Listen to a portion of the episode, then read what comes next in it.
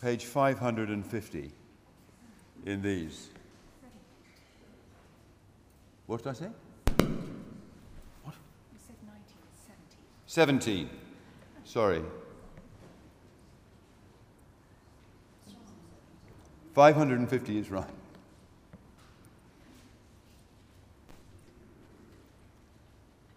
Hear me, Lord. My plea is just. Listen to my cry. Hear my prayer. It does not rise from deceitful lips. Let my vindication come from you. May your eyes see what is right. Though you probe my heart, though you examine me at night and test me, you will find that I have planned no evil. My mouth has not transgressed. Though people tried to bribe me, I have kept myself from the ways of the violent, through what your lips have commanded. My steps have held to your paths, my feet have not stumbled. I call on you, my God, for you will answer me. Turn your ear to me and hear my prayer. Show me the wonders of your great love, you who save by your right hand those who take refuge in you from their foes. Keep me as the apple of your eye. Hide me in the shadow of your wings from the wicked who are out to destroy me, from my mortal enemies who surround me. They close up their callous hearts and their mouths speak with arrogance. They have tracked me down. They now surround me with eyes alert to throw me to the ground. They're like a lion hungry for prey, like a fierce lion crouching in cover. Rise up, Lord, confront them, bring them down with your sword, rescue me from the wicked. By your hand, save me from such people, Lord, from those of this world whose reward is in this life. May what you have stored up for the wicked fill their bellies. May their children gorge themselves on it and may there be leftovers for their little ones. As for me, I shall be vindicated and shall see your face. When I awake, I shall be satisfied with seeing your likeness. This is the word of the Lord.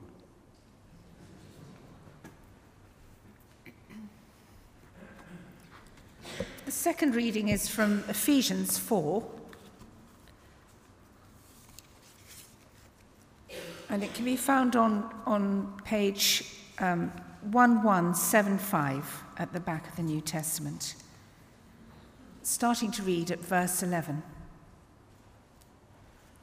So Christ himself gave the apostles, the prophets, the evangelists, the pastors and teachers to equip his people for works of service, so that the body of Christ may be built up until we all reach unity in the faith and in the knowledge of the Son of God and become mature, attaining to the whole measure of the fullness of Christ. Then we will no longer be infants, tossed back and forth by the waves, and blown here and there by every wind of teaching, and by the cunning and craftiness of people in their deceitful scheming. Instead, Speaking the truth in love, we will grow to become in every respect the mature body of Him who is the head, that is, Christ. From Him, the whole body, joined and held together by every supporting ligament, grows and builds itself up in love as each part does its work. This is the word of the Lord.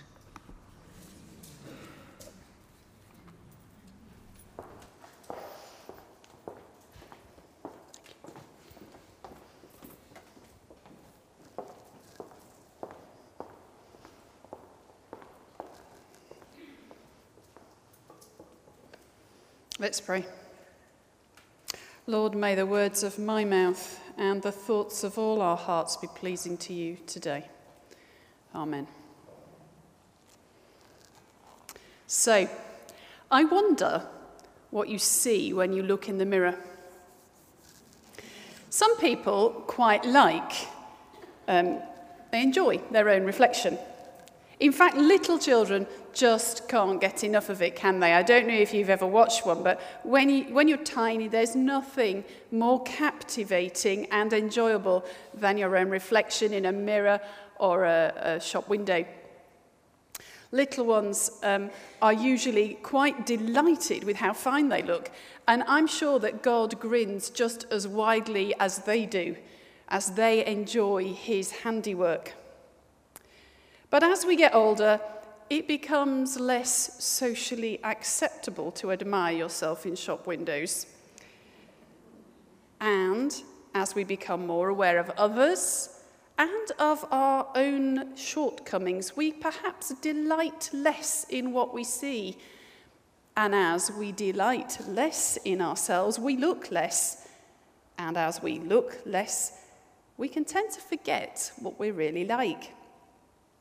Perhaps we hold a mental image of that young man or young woman that we once were. We can lose touch with ourselves as life goes on, and some of us end up losing that joy in God's creation altogether, sadly. But as the makeover programs on the TV remind us, the first step to making the most of your appearance is having an accurate impression of who you really are. No good wearing clothes that are far too big or far too small. You need to know what you like. Years ago, there used to be a program on Channel 4. I don't know if you remember it. It was called, most alarmingly, How to Look Good Naked. Do you remember that one? The first thing that the participants were invited to do was to step into a 360 degree mirror room and take a long, hard look at themselves. I always considered this to be a very, very brave thing to do. These ordinary men and women would stand in front of the mirrors in their underwear with the whole world watching and be encouraged to really see themselves as they were. Not as they used to be, and definitely not as they wished they were. They are ordinary people. They weren't supermodels, but as I remember it, the program aimed to remind people that beauty comes in many shapes and sizes.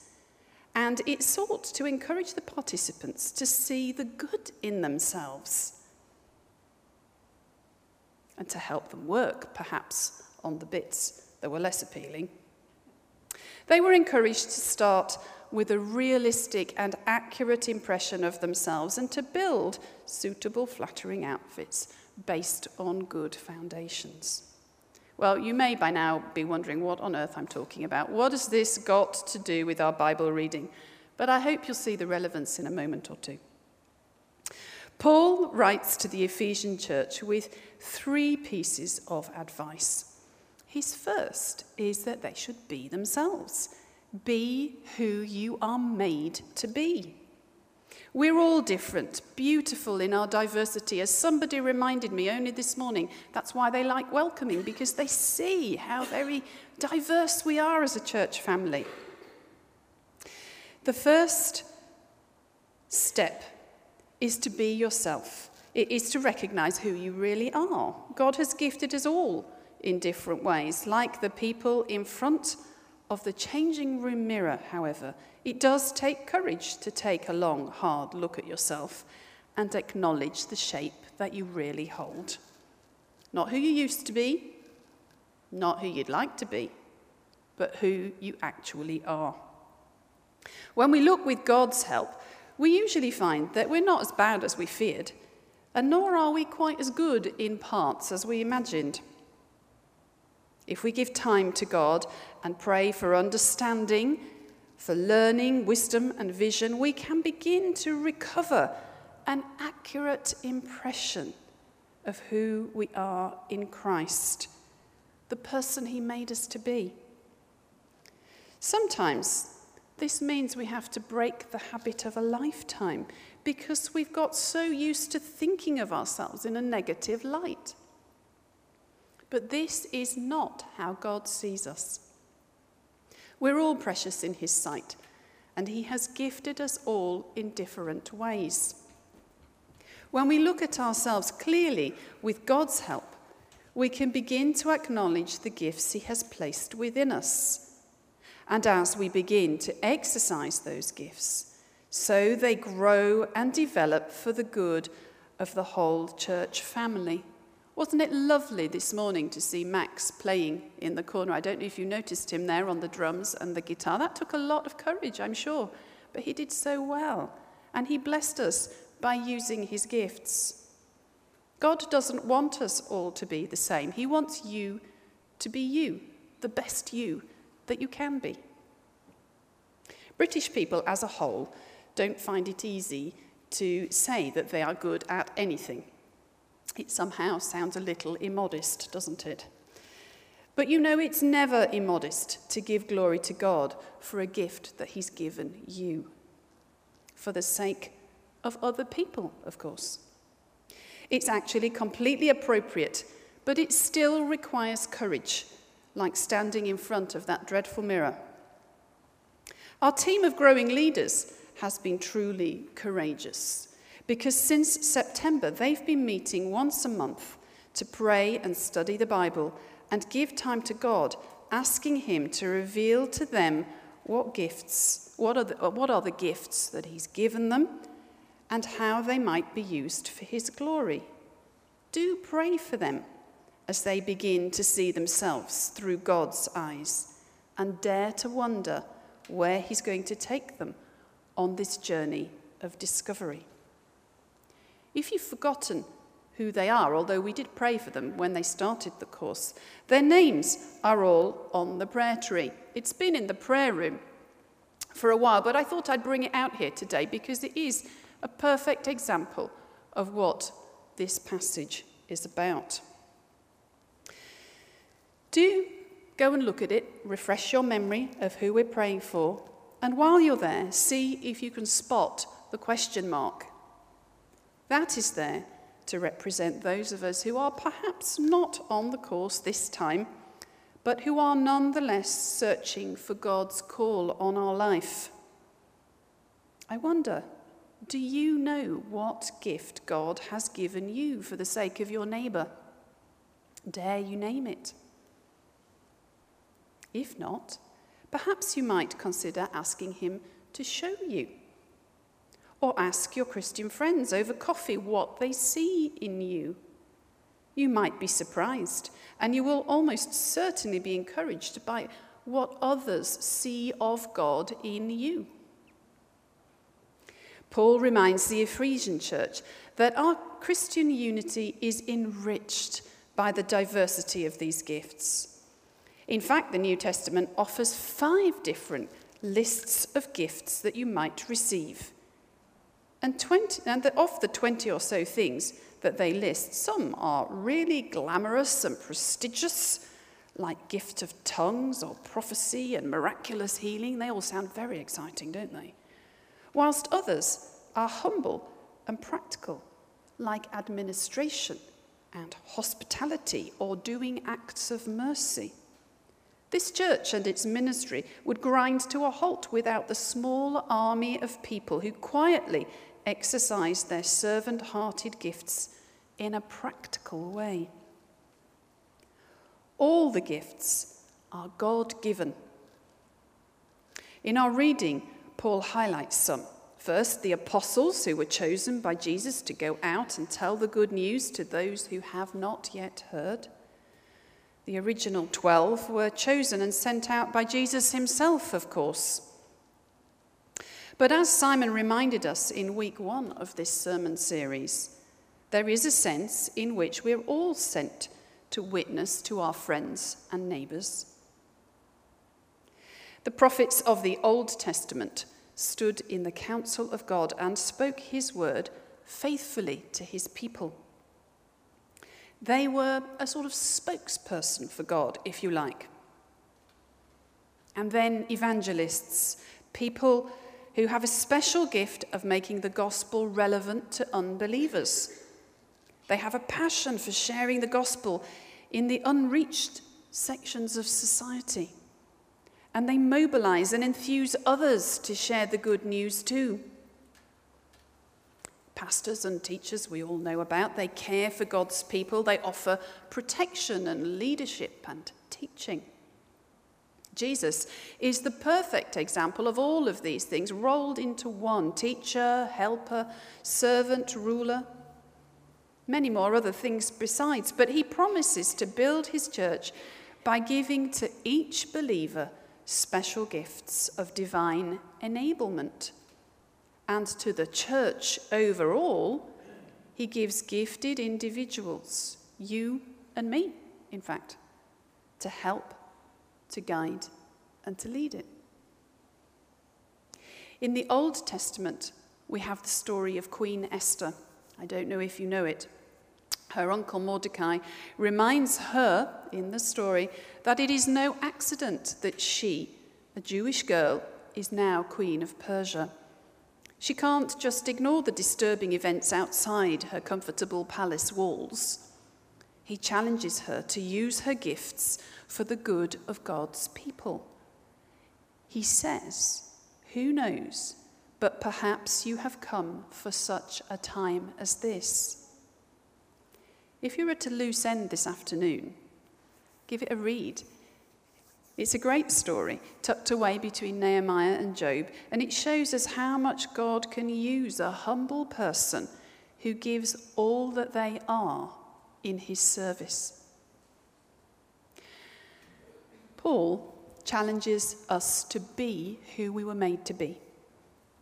Secondly, he challenges us to be united.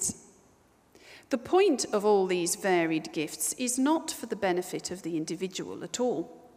It's not to make us look good, it's to build up his body, the church.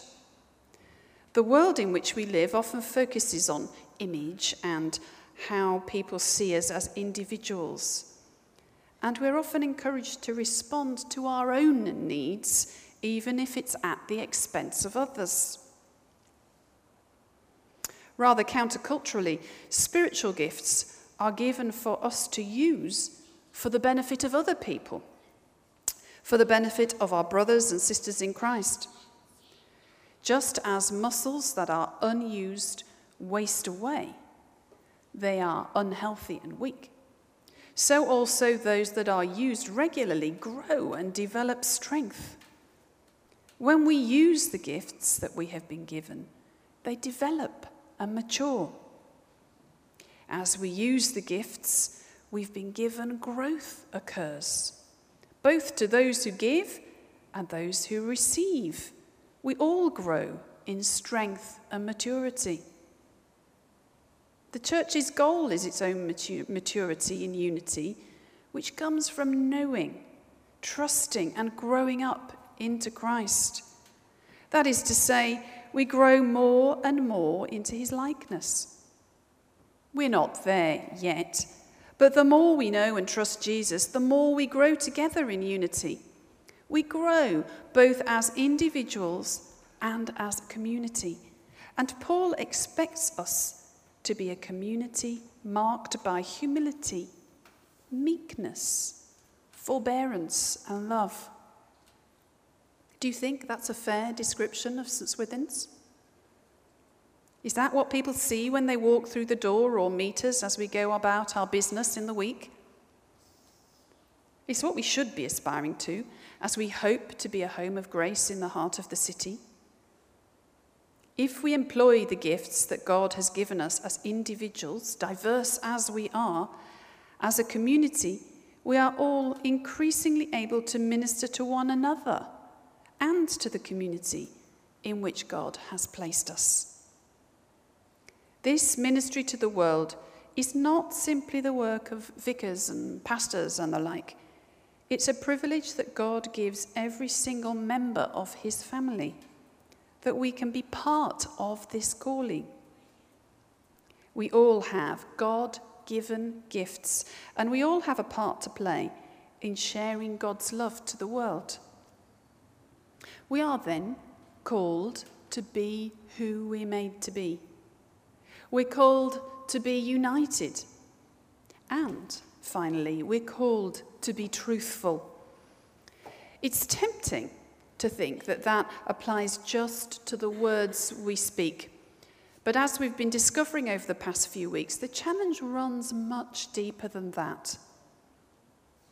The German poet Heinrich Heine once said, You show me your redeemed life, and I might be inclined to believe in your Redeemer.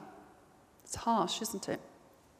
It's never comfortable to be called out on something by someone who doesn't accept your faith, but Herr Heine makes a very fair point, I think. As we've been reminded over the last few weeks of this sermon series, speaking the truth in love is not actually complicated, but it is difficult because it touches every area of your life. The word in verse 15, which our version translates speaking the truth in love, is really far more reaching than that. The Greek word alethuontes, which is a little difficult to say, alethuontes, really means something along the lines of doing the truth, not just the words you speak, but truthing as a way of life living the truth might be a better way for us to understand it. If we were living the truth every day, people like Heinrich might not struggle to believe in our Saviour because our lives would speak so eloquently of his love for every human being.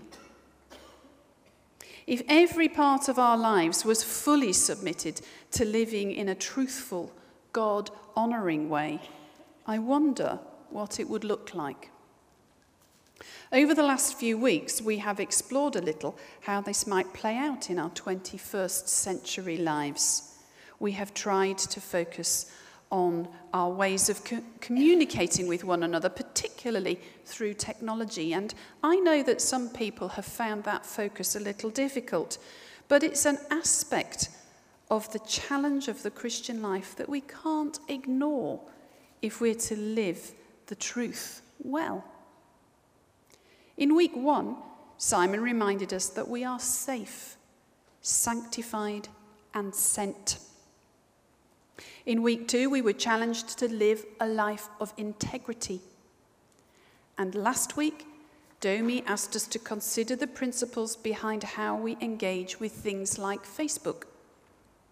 Incidentally, Ella's family shared lots of lovely pictures of her dedication on Facebook, and in doing so, they did exactly what we've been talking about. They were transparent about their life of faith. There should be no part of our life that is not touched by our faith. If we look and find there is, perhaps we need to stand in front of that mirror for a bit longer and ask God about it.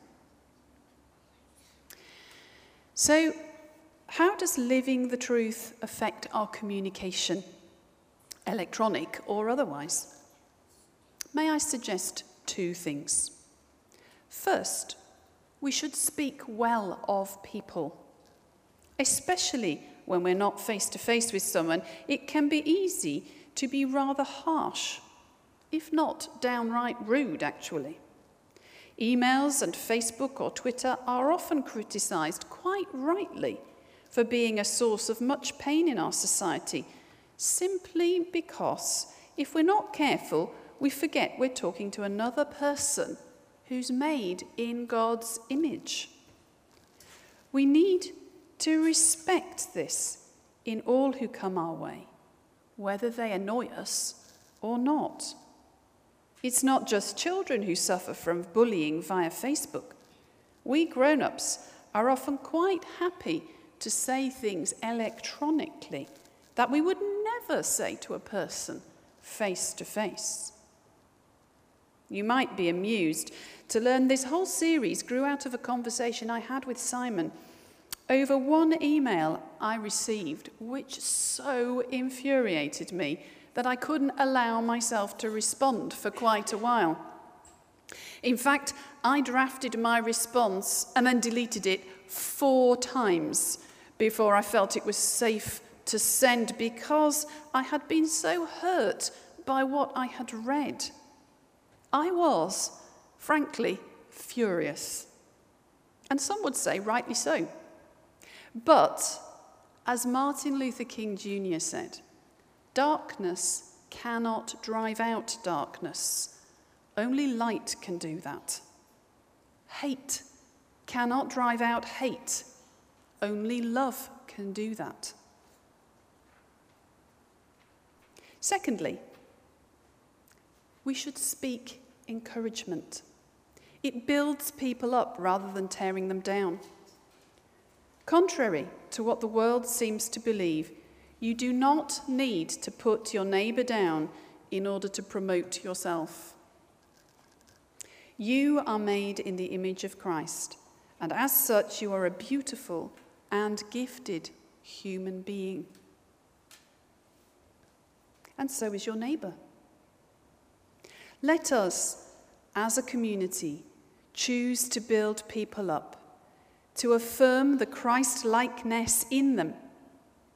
It's an appealing way to live, and it speaks more of God's love than any number of witty retorts or abrasive emails, even if they might seem very well deserved. Communicating with integrity and honour is important for a Christian. So let's take up Paul's challenge to speak the truth in love. Let's live the truth. Our reading this morning reminds us that we won't be perfect this side of heaven, but that we're working towards it growing in the likeness of Jesus as we humbly exercise the gifts God has given us for the benefit of his church. Paul challenges us to be who we were made to be, to be united, and to be truthful. This week, let's make a conscious effort to live the truth to affirm the gifts and the Christ likeness that we see in our neighbour, and to truly be who God has made us to be, so that in this building, in our communities, and in all our communication, God's name will be honoured and his kingdom will grow here on earth. Amen.